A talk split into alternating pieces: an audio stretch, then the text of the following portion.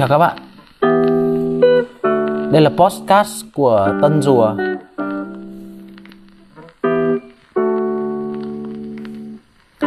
Podcast này được mình uh, lập ra để uh, ghi lại cái giọng nói của mình, giọng nói của uh, Tân năm hai mươi tám tuổi.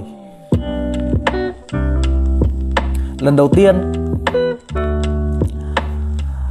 podcast này sẽ chỉ uh, tập trung vào một chủ đề duy nhất là lần đầu tiên. Lần đầu tiên của mọi thứ đến với mình như thế nào. Mình sợ rằng một ngày nào đó mình sẽ già nua và đãng trí, không còn ấn tượng về bất cứ điều gì nữa. Nên mình lập cái podcast này để kể lại tất cả.